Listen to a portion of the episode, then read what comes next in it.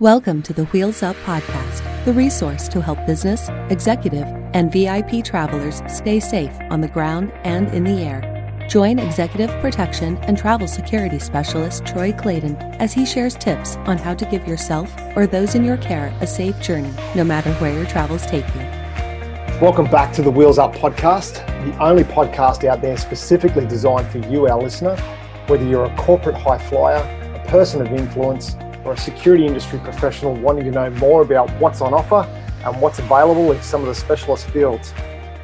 We cover topics relating to travel safety and security, executive protection, corporate security, international risk assessments, country briefs, and health and well-being.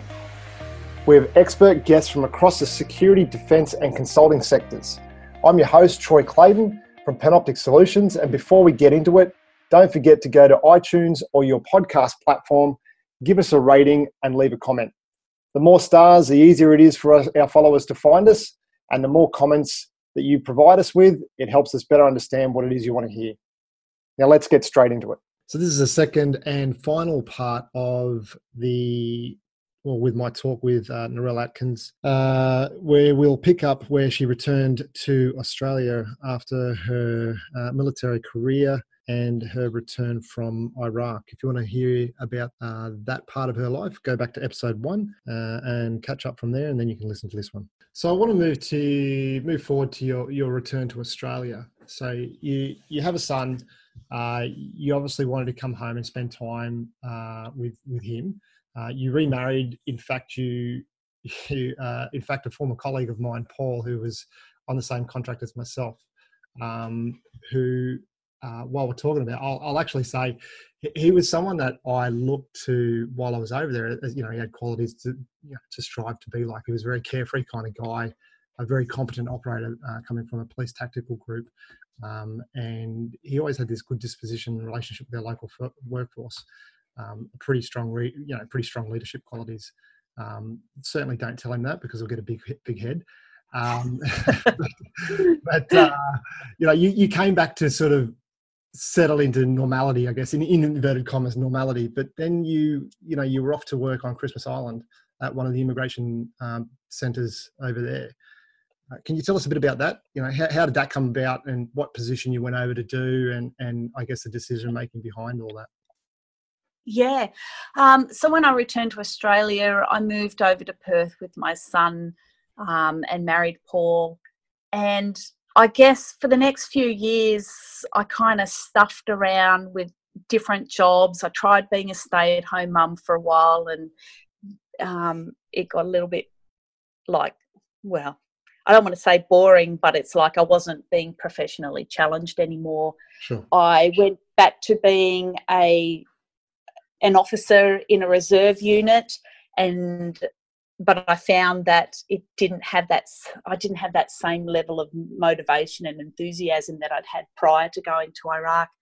I um, I worked as a transit guard, I worked in a pub, but nothing was kind of doing it. It, it was hard adjusting and finding something that made you feel like you were doing a, a good job. Then I, um, I was just trolling through SEEK one day and found a job as an operations manager on Christmas Island. And I thought, oh, I wonder what they do. Because I'd heard about Christmas Island as in the red crab migration and beautiful tropical um, island. Mm. Um, and then I found out it held the immigration detention centres. And I looked at what was required for the job, and I thought, you know, in the army, I'm I'm trained to run a prisoner of war facility. We have our own military prisons.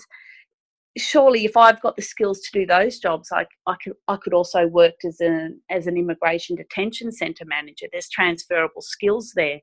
Um, at the time, I didn't know or care or anything about refugees or boat people. Or I had no idea about the situation or anything. I just thought, oh, this looks like a good job where I could use my skills. Yep. So I told Paul about it, and he seemed interested. We both were quite happy to move to Christmas Island, so we applied and we got the jobs. And um, and wow, what a next couple of intense years that was. That's all right. What, what, when you say yeah, intense, yeah. What, what, what so, Well, I, I guess we didn't really know what we were stepping into, but we assumed that there'd be some policies and procedures, and we just um, they'd just tell us what we needed to do, and everything would just be smooth running.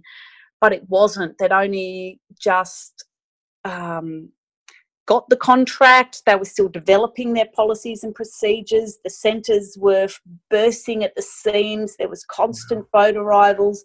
There were incidents. There was um, uh, contract requirements. There was lots of different key stakeholders that you had to deal with on a daily basis, and it was just, it was intense. I think the first three months I worked there, I... Um, I, were, they were basically a blur. You were just learning so much and doing so much.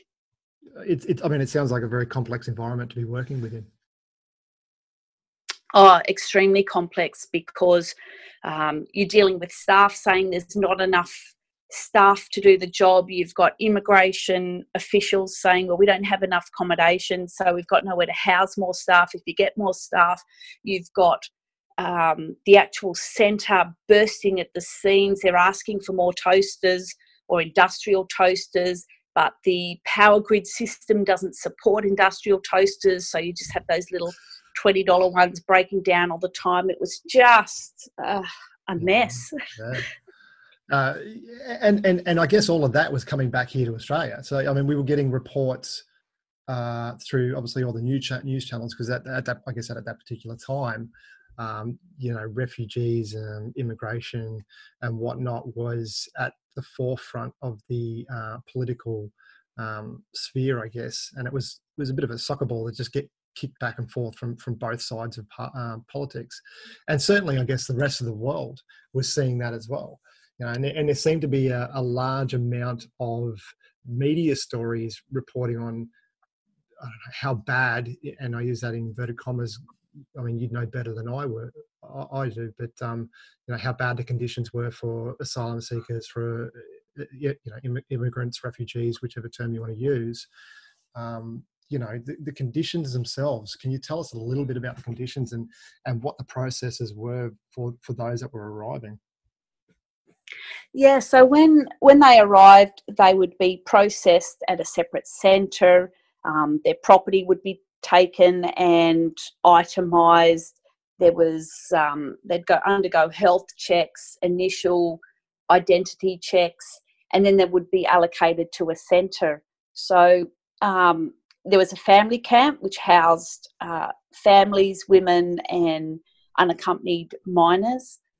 And then you had two male centres, and one of the centres, or the main centre, was called Northwest Point. So when new arrivals came, they would be housed in a a large marquee. So we're talking a large tent with, say, I don't know, fifty beds in there, bunk beds, and then you'd have a demountable toilet and showering system. There would be uh, laundry facilities and hotbox meals delivered um, three times a day. So... Um, The, the longer they stayed in the centre, when beds became available, they'd be moved to, say, the education unit, which was once again similar setup, but this time it was actually in a building or an education room. Obviously, the education classes um, couldn't go on while they were in those rooms. And as they progressed through the system, they may get allocated a room in a compound that they would share with someone. Um, and so there was a, um, a system within the detention centre um, for someone to eventually get a room with one other person, but it, it took quite some time before they would be there. Mm. And, um, you know, whilst the centre was would have been absolutely amazing had there been, you know, a third of the number of people that were there, due to the... Um, the large numbers of people coming in and in the centre, it, nothing worked. So consequently, um, you could clean the toilets, say, in the morning, and by lunchtime they would be atrocious again, you know, mm-hmm. mud trodden through the floors, that kind of thing. Okay. So it, I guess primarily the overcrowding was, was the biggest issue that you had there. Yeah, yeah, without a doubt, because it created then incidents, and when you've got lots of different races, lots of different beliefs and cultures and religions, or stuck together in a in a crowded situation. It was just a a um a pot that was ready to boil over. Yeah, well, I mean, that would certainly be a, a security or safety and security issue then.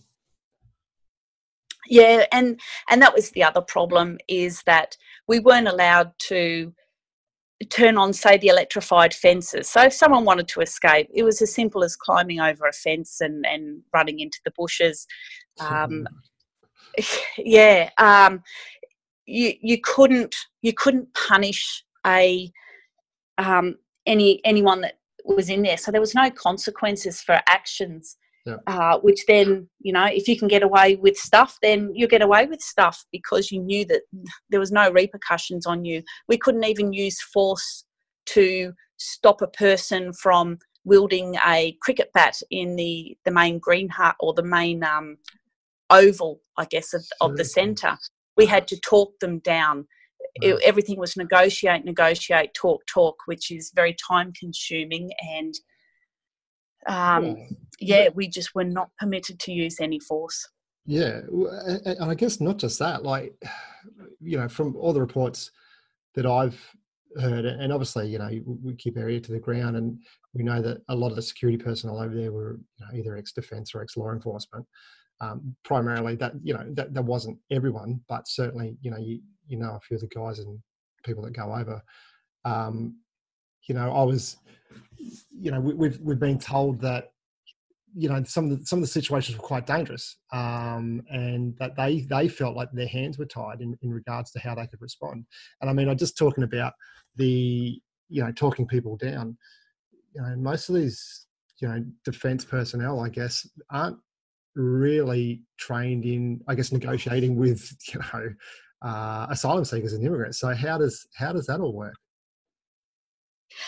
Yeah, that's exactly right. Um, it it was really difficult, and you know, I, f I found myself in situations, you know, I'm where one of them was an asylum seeker who climbed up the top of the Sallyport area and wanted to jump and and hurt himself, and no one knew what to do.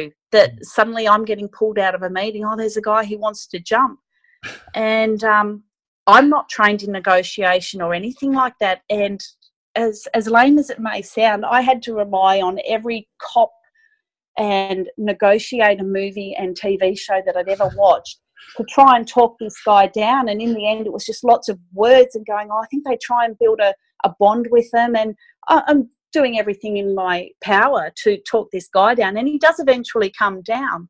Yeah. But... Um, yeah, that was the actual reality of it, is that, yeah, unfortunately, oh, people weren't equipped with that skill. Yeah, look, I mean, we, we sort of have a bit of a, a chuckle about it, but certainly, I mean, it's, I mean, it's, it's a, it's a, it's a crazy situation to be put in, uh, that, you know, you're in these, um, you know, these facilities that are set up for, you know, those that are arriving, yet no training is set aside to to to be able to, to deal with that. So that is a, certainly it would have been a stressful environment to work in. Oh, it, yeah, it, incredibly stressful. I mean, the, their basic course just comprised getting like a certificate two in security. Mm. Um, it wasn't as though um, they conducted how to how to talk to people like quite in depth. I mean, every security course you taught you taught a little bit of conflict negotiation, but mm. this. This was absolutely to the next level, um, yeah. without a doubt. Yeah. Now, there was an incident which uh, was described as a, a major tragedy, which occurred in July of two thousand twelve, which uh, on Christmas Island, where, you know, a, a human trafficking or a people smuggler's boat come aground uh, on the cliffs there. I believe there were fifty killed uh, and thirty-three others injured. Were you there at that time that this occurred? Um, yeah, I was there. It was actually uh, December twenty ten when it when it happened. I was getting ready for work, and yeah, and um, one of my officers rang me and said, "Oh my goodness, there's a um, refugee boat. It's about to crash into the cliffs. Um, what do I do?" I said, "All right, I'll, I'll call the police straight away." So I I called the police and um, made my way down to down to the area, and it had already crashed by the time I got there. And there were um, when I arrived, there were people in the water. There were people hanging on to the wreckage of the boats. You could see the Navy trying to rescue and pull people out of the water, but the seas were just so rough. You mm. could hear the bo- the um, the engines on the boats just just labouring in the water. Um, um, at some point, though, myself and a few others went around to the other side of the island, because that's where the Navy were um, delivering the survivors, but also the bodies of those that had passed. So um, my husband, myself, and a couple of other um, Serco workers, um, yeah, we actually received the survivors and took them to a reception type area. And we also had to retrieve the dead bodies from from the Navy and, and place them into body bags so that they could get um, transported to the morgue there on the island. So mm. it was, um, yeah, a pretty intense day, one kind of filled with, like, absolute horror that you're placing a body in a bag, and then at some points there was joy to, you know, to see um, some of the survivors and, and how thankful and um, um their reactions at um, being received by us. And how long how long did that drag out for? I mean, I'm sure it felt like forever that, that particular day, but did, you know, was it prolonged over the uh, several hours or? Oh, yeah, yeah, it went all day. Like um, we must have finished at about, I don't know, five o'clock, something like that in the afternoon, and that's after working all day. So we um, we... we all went home and then went down to the local tavern there um, to have a few drinks and kind of decompress after after such a massive day. Yeah, a horrific day, I guess. Um, and then um, get some sleep and turn up to work the next day. So was there, yeah, right. So there was there any sort of process after that? Like, I mean, you said you, you just, you had a drink and then all of a sudden you, you're rocking up to work the next day. I mean, I know that everything has to continue on. And I guess at some stage, well, throughout all this as well, you know, you, you've also had the responsibility of the other, um, uh, the attendees, uh, I guess, I'm not too sure what to call them. Uh, I don't want to call them inmates, but certainly attendees of the, uh, of the camp. So you've got that responsibility going on, plus this tragedy that's occurring. I mean, how did, how did you balance that too? Um, well, I, in a way, I was quite fortunate at the time, because when the tragedy happened, I was working as the security manager. So I was able to shut myself into an office all by myself with no one else around, because it was separate from the rest of the administration area, and just do my job and, I guess, think about what was going on. I didn't actually have to go and manage a centre. Mm. However, um, um, Paul and I, because all of those detainees or all the survivors were, were brought and housed in one particular area separate from all the other detainees in the centre, mm. we we made a point of going and visiting them and, and making sure they were all right, and talking to a few key people that we established relationships with during the day. Um, but, yeah, over the coming days and weeks, incidents that they didn't stop. So um, we very soon found ourselves caught up. There was something else to take the place of the boat tragedy, mm. um, as as sad as that may sound, but there was always a new incident or a new riot or some kind of a disturbance, and then you had to switch from one one particular incident straight into the next. Um, it, it didn't stop and let you kind of um, process what was happening. Mm. So was that the catalyst for you to call it a day and head home? Um, not the boat tragedy, no. I um, experienced several um, riots, you could say, or concerted indisciplines before before that happened. We had a pretty massive riot in March of twenty eleven that involved all the cent- the two main mail centres with um, detainees breaking out and roaming through the township of Christmas Island, Um, and that, that incident dragged on for about two weeks. And there were several more riots and incidents um, that occurred during that year. And I think it was by the by the end of that year, you just kind of completely burned, and, you know, you're going, you kind of get that attitude where you hate Serco, you hate the immigration officials, you hate the detainees, you, you're just tired, and you just, you, that's when you realise that it's time to move on, when, yeah. when you start feeling that way about everyone. Well, was there any support mechanisms put in place for that? Um, well, when I um, left Christmas Island, I continued to work part-time for Serco over here in Perth. So, and I got to work with the, on the project team that was creating the new Yonga Hill facility in Northern. And when I saw that facility and how it was far better equipped and resourced and managed, Um, I was dumbfounded that they were doing it so hard on Christmas Island. And then there was this facility where you had a lot of staff, a lot of staff in key positions that we were never allowed to have on Christmas Island, that the facilities were one hundred percent better. Mm. And you're like, wow, this, I, I can't believe this, this contrast. Mm. Um, Such a disparity. But the distance was too far to travel. And that's when I, yeah, yeah. And that's when I decided to part ways. Okay. And so you called it a day there, and you've since written a book called Mercenary Mum. Can you tell us a bit about that? Yeah, so I, I'd actually written it when I returned from Iraq, and it was kind of therapy to, to put all my thoughts and experiences on paper. And by the time I finished working in immigration, I was determined that it wouldn't just be a book sitting in the garage forever, that I actually wanted to get it published. So I um, I sourced myself a literary agent, and working with him, um, I was eventually able to get the book published. And it, it pretty much details my life as a kid, um, some of the experiences I had when I left school, and what led me to join the army, and then eventually all my adventures in Iraq as a security operator. Fantastic. And how do we get our hands on the book? Well, it's available in all good bookshops, and if it's not on the shelf, then you just need to ask them to order it in, and I'll get it in in a flash.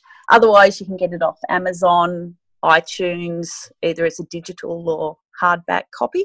Yep. I have seen, I still see it in uh, a few shops actually, so it's still kicking about. Awesome. Good yep. to hear. uh, and I hear that there are rumours of possibly another book in the wings. Is that, is that true?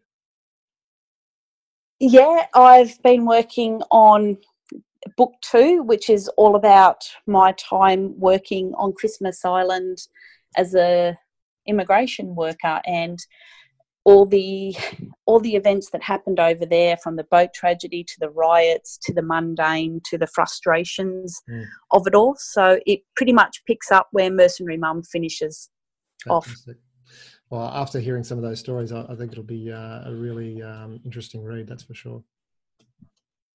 Thanks. Uh, so you're also doing some keynote speaking. Uh, what are the type of events that you're talking at, and um, you know, what is it you sort of talk about? Yeah, so um, I work with I C M I Speakers Bureau. They they book me for events, and um, they can be any kind of event where you want someone to talk about something just a little bit different from your ordinary everyday kind of um, story. So I've been used um, certainly for women's events, um, but also organisations that want leadership and risk analysis from a different perspective. So that that basically details my journey from um, a kid to an army officer to a um, a member of a security team in Iraq, and what I've learned along the way. Fantastic. And, and speaking of leadership, uh, you know, you've obviously been a, a leader in many aspects of your life. You know, from your, your military uh, career, you know, a single parent. To, to be honest, which I feel takes a lot of uh, strength, and in some respect, uh, some leadership qualities as well. uh, contracting work uh, in a very male-dominant industry, uh, security manager at a detention centre, and now obviously public speaking. What would you say to you know, corporate clients or security manager, managers or even team leaders who are listening to this about what it makes or what it takes to be a, a good leader? How do you be a good one? Um, I put it down to a few things, and one of them is lead by example. You also need to listen to your team, yep. and um, you need to be ethical in all your decision making. Um, leaders make hard decisions. Um, they're not necessarily the most popular decisions, but decisions that are made for um, the good of the team and the mission that they need to accomplish. Yeah, that's, that's really great advice. Look, I had another question here, but I reckon that's a pretty good one to finish on. I think um, I might call that one there. So, look, Narelle, thanks so much for joining yeah. us today. Uh, it's it's been thoroughly uh, enlightening listening to your story. And to be honest, mate, uh, I feel really fortunate that I've had the chance to work with you, in a, you know, obviously in a very limited capacity, but you know, you've done um, some amazing things since you've, uh, well, during your military career and since since leaving. So, um, kudos to you, mate. Um, so yeah, like I said, thanks for joining us. Oh, thanks heaps, Troy. It's it's my pleasure, and um, you know I, I thoroughly enjoyed your instruction on the C P course. you, you you were the nice instructor, and um, but I also learned a shitload from you. Thanks, mate. Appreciate it. Now, if people want to reach out to you for corporate speaking, how do they how do they do that? Um, they can go to the I C M I Speakers Bureau website. Otherwise, they can send me a message via Facebook, Instagram, Twitter, whatever, and I can direct them to, to Brad, who generally does all my bookings. Perfect. And we've already spoken about they can get Mercenary Mum, any good bookstore, and you can buy it online. Uh, if it's not in the shop, uh, make sure you ask for it. If there's any, uh, do you have any social media pl- sites or platforms that you that you regularly update? Yeah, I'm on them all. Facebook, Instagram, Twitter, Tumblr, Google. Uh, all you need to do is put Neryl Joyce into your social media um, media platform, and I'm sure I'm going to come up there. Perfect. We'll stick them up on with the show notes. Mate, say good day to uh, Paul for me. Uh, again, thanks so much. All the best with all new ventures. Um, and thanks to you, our listeners, uh, for spending time with us. If you like the show, don't forget to go to iTunes or Stitcher or whichever podcast platform you're using. Give us a five-star rating, leave a comment, tell us what you like or what you don't like, and uh, see what we can do better. Um, if you want to talk to us about anything security related, be it travel security, corporate security, emergency management, whatever it is, uh, you can reach the Panoptic Solutions team on info at panoptic solutions dot com or our website, panoptic solutions dot com. Thanks for listening. See you later, Narelle. See you later. Thanks, Troy. You've been listening to the Wheels Up podcast with Troy Clayton. For more information, show notes, resources, and subscription options, visit wheels up podcast dot net. Wheels Up is brought to you by the Experts on Air Podcast Network. Until next time, safe travels.